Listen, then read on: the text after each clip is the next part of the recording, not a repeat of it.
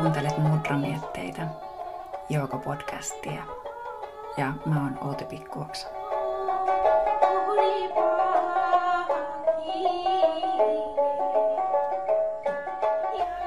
Moi! Mitäs sulle kuuluu? Mitäs oot tänään tehnyt? Ootko joogannut? Mä olen. No, melkein joka päivä jotain joogaan liittyvää mun elämässä tapahtuu, mutta se ei ole mikään itsestäänselvyys. Ja täytyy sanoa, että tänään oli, ja ehkä nyt koko tämä viikonloppu, nyt on nimittäin sunnuntai-ilta, kun tässä rupattelin, niin koko tämä viikonloppu oli vähän semmoinen, että ei kyllä oikein tehnyt mieli tehdä mitään, enkä nyt sitten ihan kauheasti pakottanutkaan itseäni tekemään mitään, koska joskus se on merkki siitä, että keho haluaa olla rauhassa ja palautua. Silloin on ihan hyvä ottaakin vaan iisisti. Mutta sitten jos on vähän koko ajan semmoinen olo, tai sanotaan, että pidempään semmoinen olo, että ei oikein jaksaisi, niin sitten tietysti täytyy miettiä, että onko kyse jostain väsymyksestä, uupumuksesta, vai muuten vaan kuormittavasta elämäntilanteesta tai sitten siitä, että sellaista säännöllistä harjoitusta on vähän työlästä pitää yllä. Kyllä se niin vaan on. Mä itse olen joogannut pitkään vuosikaudet ja oikeastaan aika säännöllistä harjoitusta tehnyt myöskin vuosikaudet. Mutta aina välillä on ollut ajanjaksoja toki, että jooga ei niin vahvasti ole ainakaan fyysisen harjoituksen muodossa ollut päivittäisessä elämässä mukana. Ja miten sen sitten on taas saanut käynnistettyä, niin se onkin hyvä kysymys. No miksi joogan pitäisi olla säännöllistä? Pitääkö joogata joka päivä, että siinä joogassa kehittyy?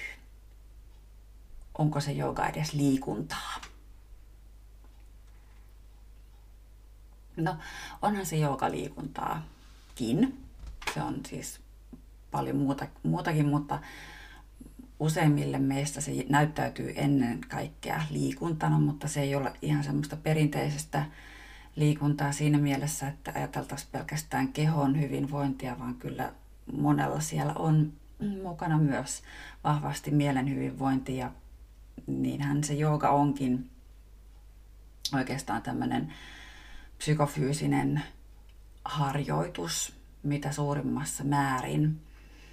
Jos ajatellaan, että mikä on joogan oikeastaan niin kuin se perimmäinen tarkoitus, niin sehän on onnellisuuden lisääminen.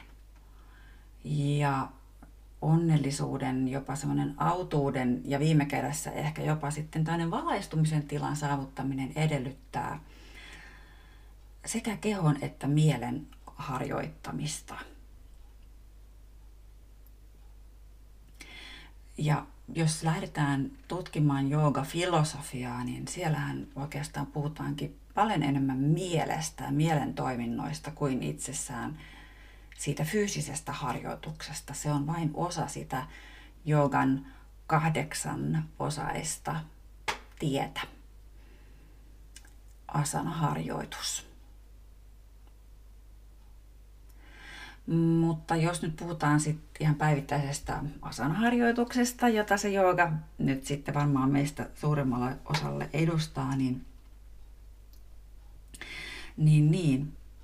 Miksi se asana-harjoitus päivittäin on tärkeää? Toki voi joogaa harrastaa niinkin, että se asana on pienemmässä roolissa ja siellä voikin etualalla olla vaikka sitten enemmän meditaatiotyyppiset harjoitukset, hengitysharjoitukset tai vaikka jos puhutaan karmajoogasta, niin niissä on sen pyyteettömän työn tekeminen.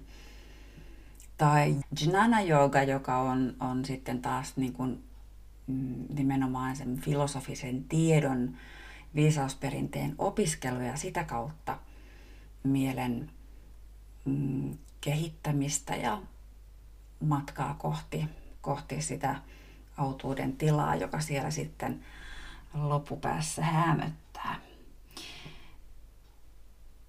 Mutta tosiaan ihan tämmöisessä päivittäisessä arkisessa kontekstissa se jooga on sitä fyysistä harjoitusta, ja nyt tällä hetkellä kun mä teen tätä omaa podcastia, niin eletään edelleen korona-aikaa ja aikuisten harrastustoiminta on ollut pitkään kiinni.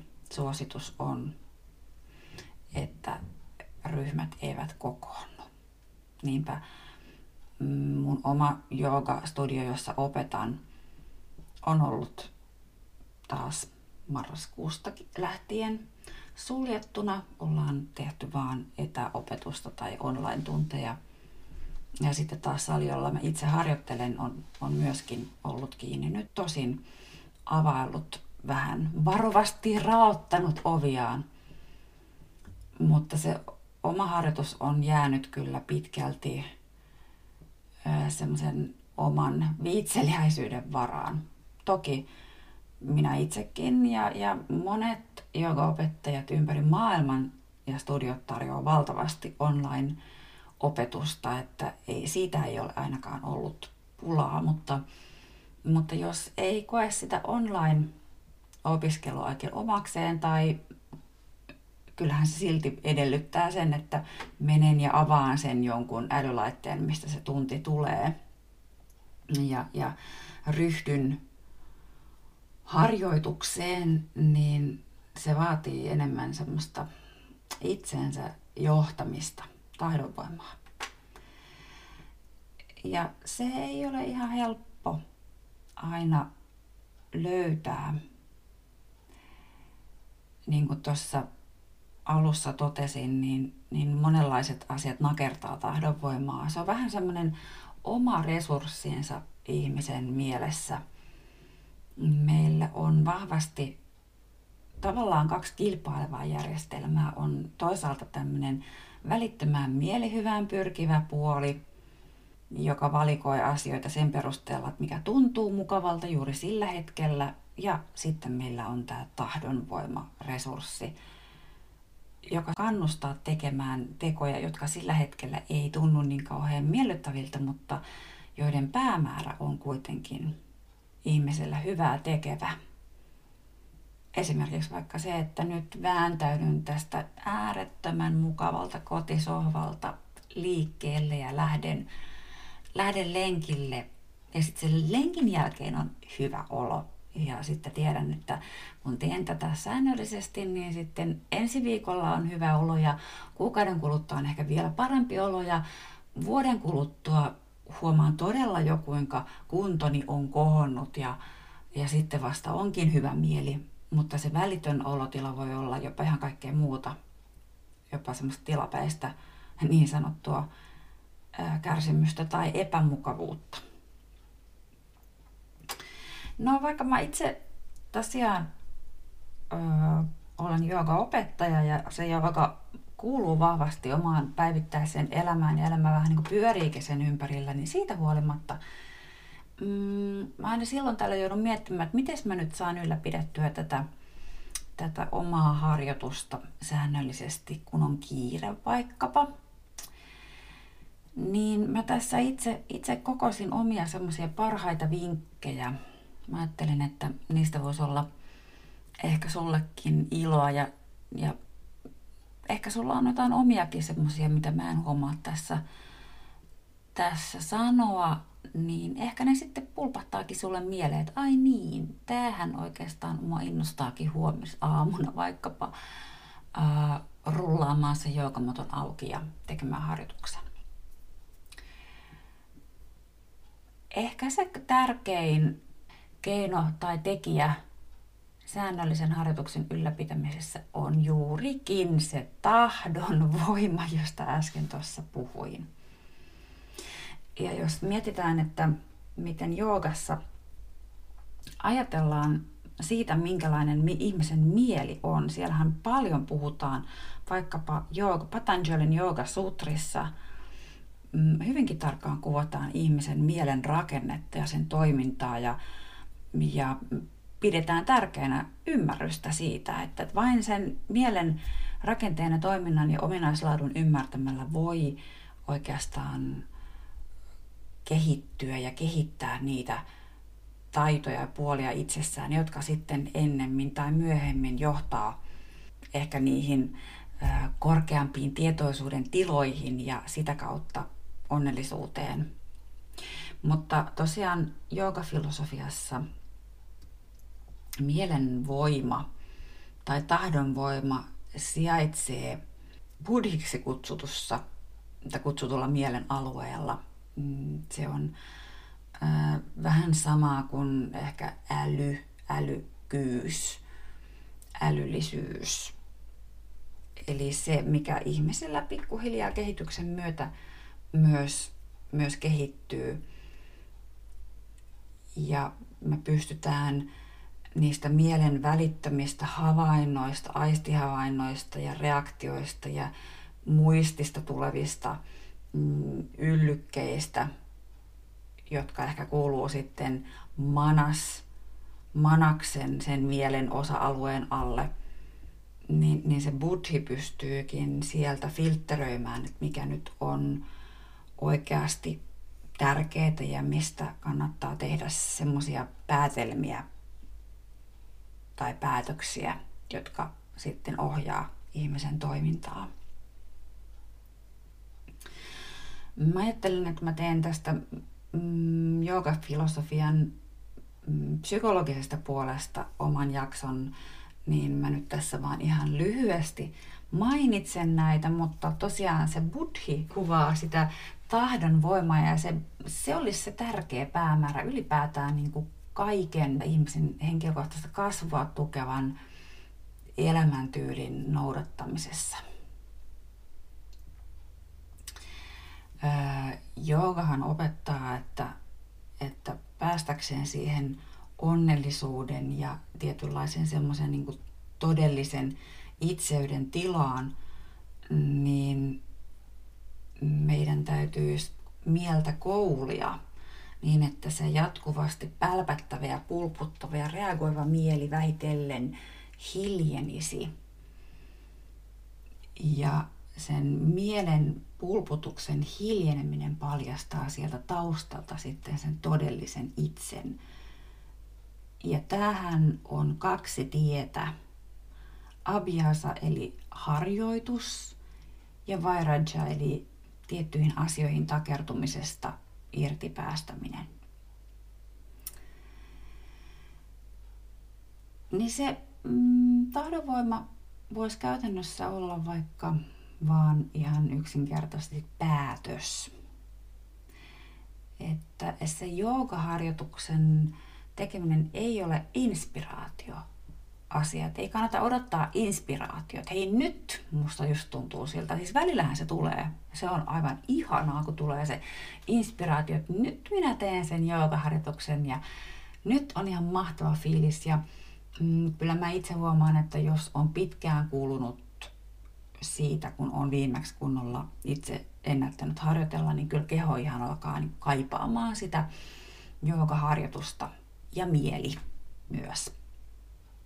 Niin silloin tulee se inspiraatio, että nyt tuntuu aivan ihanalta astua sille matolle ja keskittyä harjoitukseen.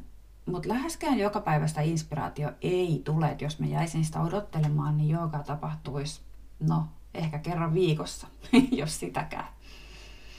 Et enemmänkin se jooga on, ja se harjoitus on päätös. Minä olen päättänyt harjoitella vaikkapa 4 kertaa viikossa. Tai minä olen päättänyt harjoitella 2 kertaa viikossa. Ja sä voit itse miettiä, että mikä on se sulle sopiva määrä, mikä vastaa sun omia tarpeita. Joogan, itsesi kehittämisen, oman hyvinvoinnin ylläpitämisen suhteen. Niitähän on paljon muitakin keinoja. Ei jooga ole suinkaan ainut autoaksi tekevä, mutta yksi vaihtoehto. Eli ensin se on sen asian pohtiminen, jälleen se äly, se buddhi siellä pohtii, että mikähän sopisi mun elämäntilanteeseen ja rytmiin ja mun yleiskuntoon ja kehon vointiin ja tarpeisiin ja niin edespäin. Ja sitten sen perusteella minä valitsen, että haluaisin ehkä harjoitella 5 kertaa viikossa, mutta realistista on, että ennätän harjoitella 3 kertaa viikossa. Niin sitten päätän, että se on se 3 kertaa viikossa ja sitten ehkä katson vielä jopa kalenterista ne viikonpäivät, jotka olisi juuri mulle sopivat ja siihen vielä kellonajat. Ja sitten siellä onkin jo suunnitelma. Eli ensin on päätös ja sitten on suunnitelma. Ja suunnitelma on äärettömän tärkeä. Se, että me ennakoidaan tilanteita. Ennakoidaan sitä, että ahaa, nyt näyttää siltä, että mulla on tulossakin tosi kiire viikko. Että nyt tossa onkin niin paljon kaikkea, että mä en ehdi tehdä sitä harjoitusta siihen aikaan, kun mä yleensä olen sen tehnyt. Voinko ehkä sitten siirtää sitä johonkin toiseen ajankohtaan vai päätänkö, että tältä viikolta jää nyt sitten harjoitukset väliin. Sekin on päätös. Ja silloin kun se on oma päätös, niin se on hallittu päätös. Eikä ole olosuhteiden pakottava. No, sitten kun on syntynyt päätös ja valinta ja suunnitelma, niin sitten vaan täytyy ryhtyä toimeen, eli teko. Ja voi toimia myös omaa sen hetkistä fiilistä tai ajatusta vastaan. Ajatus voi olla, että sittenkin tänä aamuna nukuin vähän huonosti viime yönä. Minä en jaksa herätä vielä 6:00 tekemään aamuharjoitusta ennen töiden aloitusta. Taidankin jäädä tässä sänkyyn pötköttelemään. Jos ottaisi vielä, vähän torkuttaisi tässä. Joo, se voi sillä hetkellä tuntua tosi mukavalta. Siellä on taas se mielihyvä puoli. Mutta jokainen tällainen periksi antaminen tietyllä tapaa ikään kuin ampuu reikiä meidän tahdonvoiman kilpeen. Mä oon joskus kuullut tämmöisen sanonnan, musta se on hyvin sanottu. Eli oikeasti, jos haluat vahvistaa sitä omaa tahdonvoimaa, niin silloin kannattaa tehdä sitä omaa välitöntä mielihyvää vastaan. Koska tahdonvoimassa on myös se puoli, että aina kun sen mukaan toimii, niin se vahvistuu, että se on vähän niin kuin lihas. Ja olkoonkin, että olo on vähän väsynyt ja takkuinen ja kankea ehkä silloin aamulla, kun sitä harjoitusta alkaa tehdä, niin jälkeenpäin, no en tiedä, mulle ainakaan koskaan ole käynyt niin, että olisi harmittanut, voi että kun tuli tehtyä. Olisi kyllä sittenkin pitänyt jäädä sinne sänkyyn lojumaan. Vaan kyllä mä oon aina kiittänyt itseäni ja ollut tosi tyytyväinen itseeni, ja se tyytyväisyys on ihan erilaista tyytyväisyyttä kuin se tyytyväisyys, että jos nyt olisin siinä ehtinyt vielä sen 0,5 tuntia nukkua vähän lisää ja heräisin aika pöppäröisenä, niin ei se ole ihan sama semmoinen voittajafiilis. Enemmänkin on ehkä semmoinen pieni tappio mieliala, että no joo, nyt nämä olosuhteet pakotti mut tekemään päätöksen, joka tavallaan toimii vähän itseä vastaan.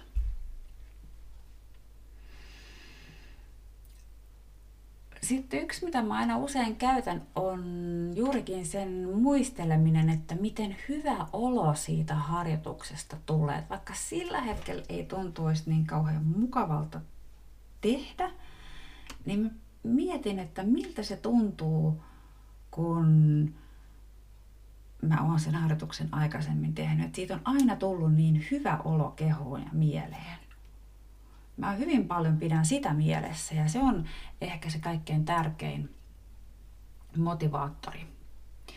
Mutta jos itse on sillä joogan polulla pikkasen ehkä sitten tuoreempi, että ei niin hirveän paljon ole vielä niitä kokemuksia, joista on minulla itselläni vuosien saatossa syntynyt vahva muistijälki harjoituksen jälkeisestä hyvästä olosta, niin yksi keino, jonka olen kuullut, en ole sitä itse kokeillut, mutta minusta se kuulostaa aika hyvältä on pitää harjoituspäiväkirjaa ja vaikka sitten vaan sanelisi omaan puhelimeen harjoituksen jälkeiset fiilikset. Ja useimmiten siellä on, että ai ihana, mieli oli niin seesteinen ja rauhallinen ja keho tuntui ihanan pehmeältä ja samaan aikaan tosi rentoutuneelta, mutta kuitenkin semmoiselta vireältä. Niin sit kun tällaisen muistiinpanon sieltä kaivaa ja ehkä kuuntelee tai lukee uudelleen, niin se voi tuoda sen riittävän sysäyksen sille, että hei, kyllä mä nyt tsemppaan itseni tekemään tänä aamunakin sen harjoituksen. No yksi, mikä on aika olennaista, liittyy nyt kaikkeen tekemiseen, joka edellyttää taidonvoimaa, on tehdä se mahdollisimman helpoksi. Eli jos se joogamaton esille rullaaminen edellyttää sitä, että ensin täytyy raivata tilaa ja sitten etsiä, että missä se joogamatto nyt oikein olikaan. Ja ehkä siinä sitten niin kun suorittaa jotain muita ruokia, kissa ja rauhoitella lapset ja niin edespäin, niin jokainen tietää, että eihän siitä mitään tule. Vaan se kannattaa tässä kohtaa joko etukäteen suunnitella tai sitten vaan järjestää sinne kotiin sellainen tila, missä se jooga ja joogan aloittaminen on mahdollisimman helppoa. Kertoo muille samassa kodissa, taloudessa asuville siitä, että hei, mä oon nyt päättänyt aina aamuisen alkaa joogaamaan, että silloin kun mä oon tekemässä harjoitusta, niin please, ei keskeytyksiä. No, osa tykkää tehdä aina samaa selkeää harjoitusta, johon voi ihan uppoutua, että sitä ei tarvitse hirveästi edes miettiä. Mä itse taas tykkään vaihtelusta ja luovuudesta ja usein innostan itseäni kokeilemalla jotakin vähän uutta. Eli tässä on hyvä miettiä, että mikä on oma tyyli. Olenko ihminen, joka hyötyy säännöllisyydestä ja rutiineista ja silloin sen oman harjoituksen osaa perinpohjin ja siitä voi tehdä semmoisen ihan ihanan meditatiivisen, vai onko mieleni vähän levoton ja kaipaa aina jotakin uutta haastetta niin, että se jaksaa keskittyä harjoitukseen. Eihän jooga asanoissa ja sarjoissa suotta ole olemassa sitä progression ajatusta, että kun osataan tietty sarja, niin sitten saadaan vähän entistä haastavampia asanoita, uusia liikkeitä, kun keho muuttuu liikkuvammaksi ja voimakkaammaksi. Niin kyllä ne haastavien ja eriskummallisen näköisten asanoiden tarkoitus on myös pitää fokus siinä harjoituksessa, että mieli ei lähde harhailemaan, koska harjoituksen tarkoitus on sitoa mieli kehon ja hengityksen yhteispeliin ja liikkeisiin. Se on sitä mielen sitomista, mielen rauhoittamista ja hiljentymistä.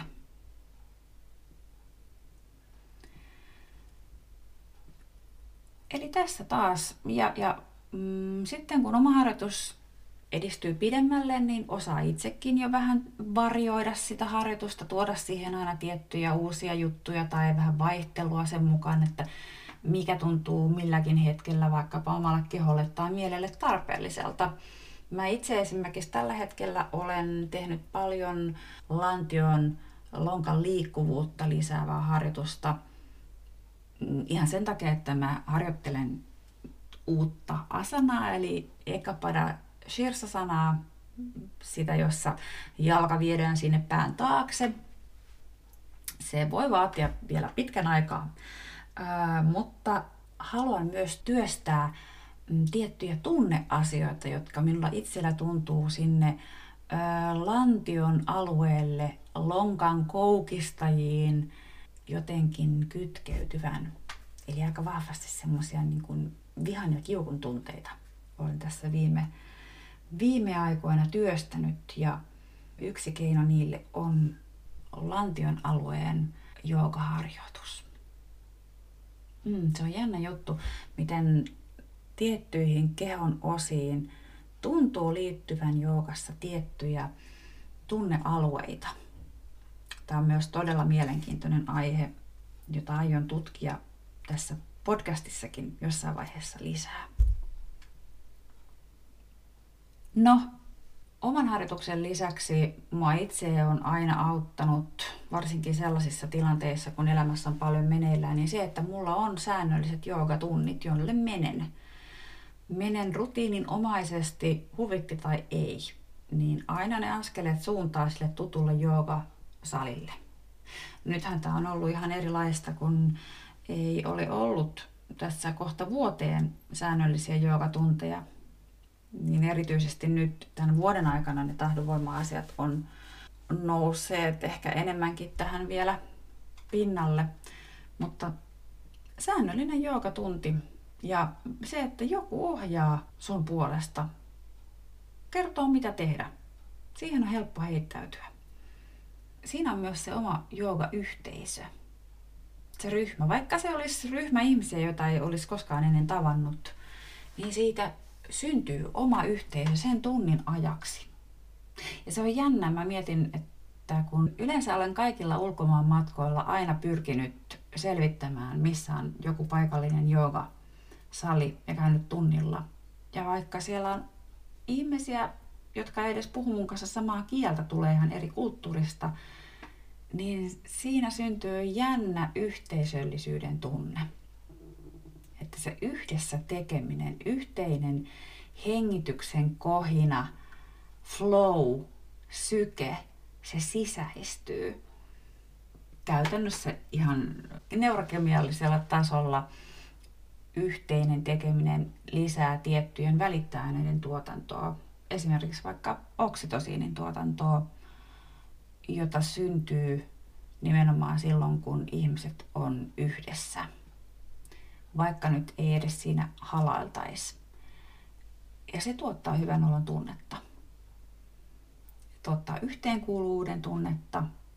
Ja se yhteenkuuluvuuden tunne itsessään jo kohottaa mielialaa ja tuo sitä pientä autuutta.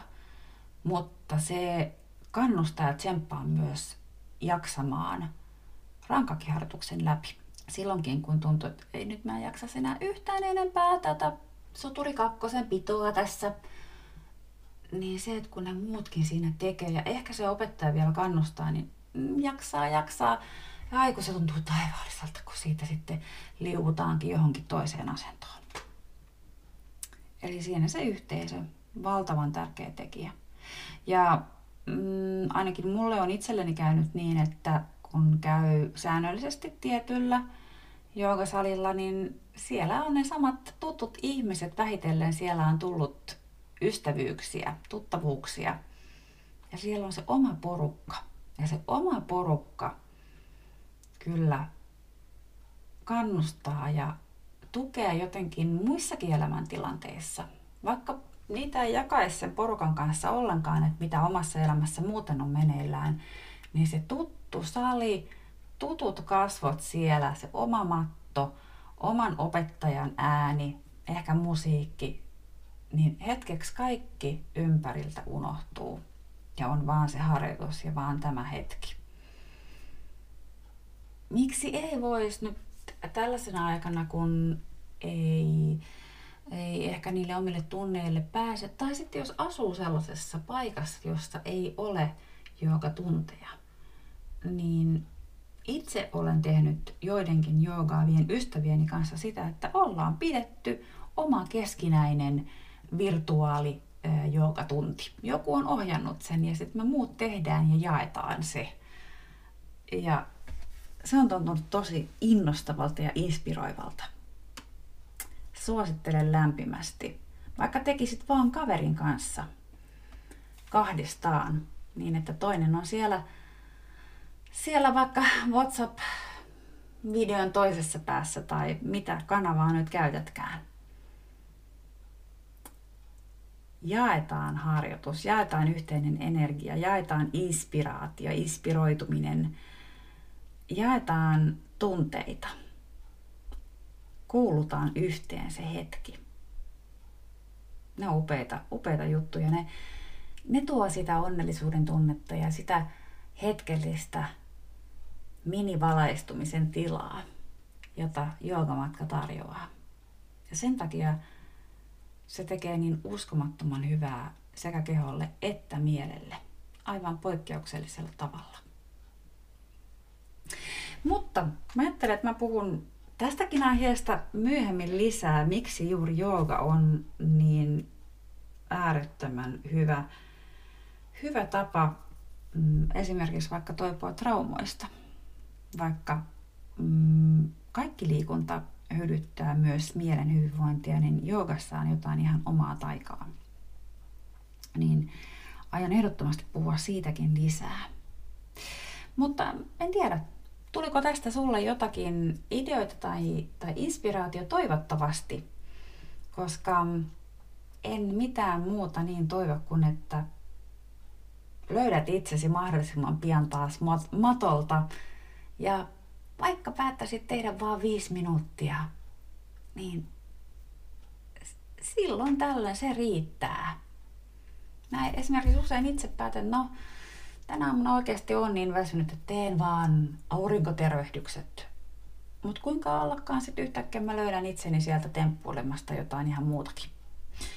Eli päätä tehdä vaikka 5 minuuttia ja sitten jos tuntuu siltä, että hei, mä voisin innostua tekemään jotain muutakin, niin sit anna palaa vaan. Aloita matalalla kynnyksellä mahdollisimman helposti, mutta silti ajatuksella, että joka ikinen harjoitus vie sua ihmisenä eteenpäin. Ja niitä hedelmiä pääsee korjaamaan aika pian, mutta ennen kaikkea sitten myöhemmin elämässä. Jooga on ihmeellistä, jooga on ihanaa, jooga on hienoa. Ja mä toivon, että sä myös pääset nauttimaan siitä. Eiköhän tässä ole tämän kertaiset mietteet. Ihanaa päivän jatkoa sulle. Tai minä tästä lähden jo pikkuhiljaa vielä haukkaamaan iltapalaa ja sitten iltatoimiin. Kiva kun kuuntelit tänne saakka ja ensi kertaan. Moi!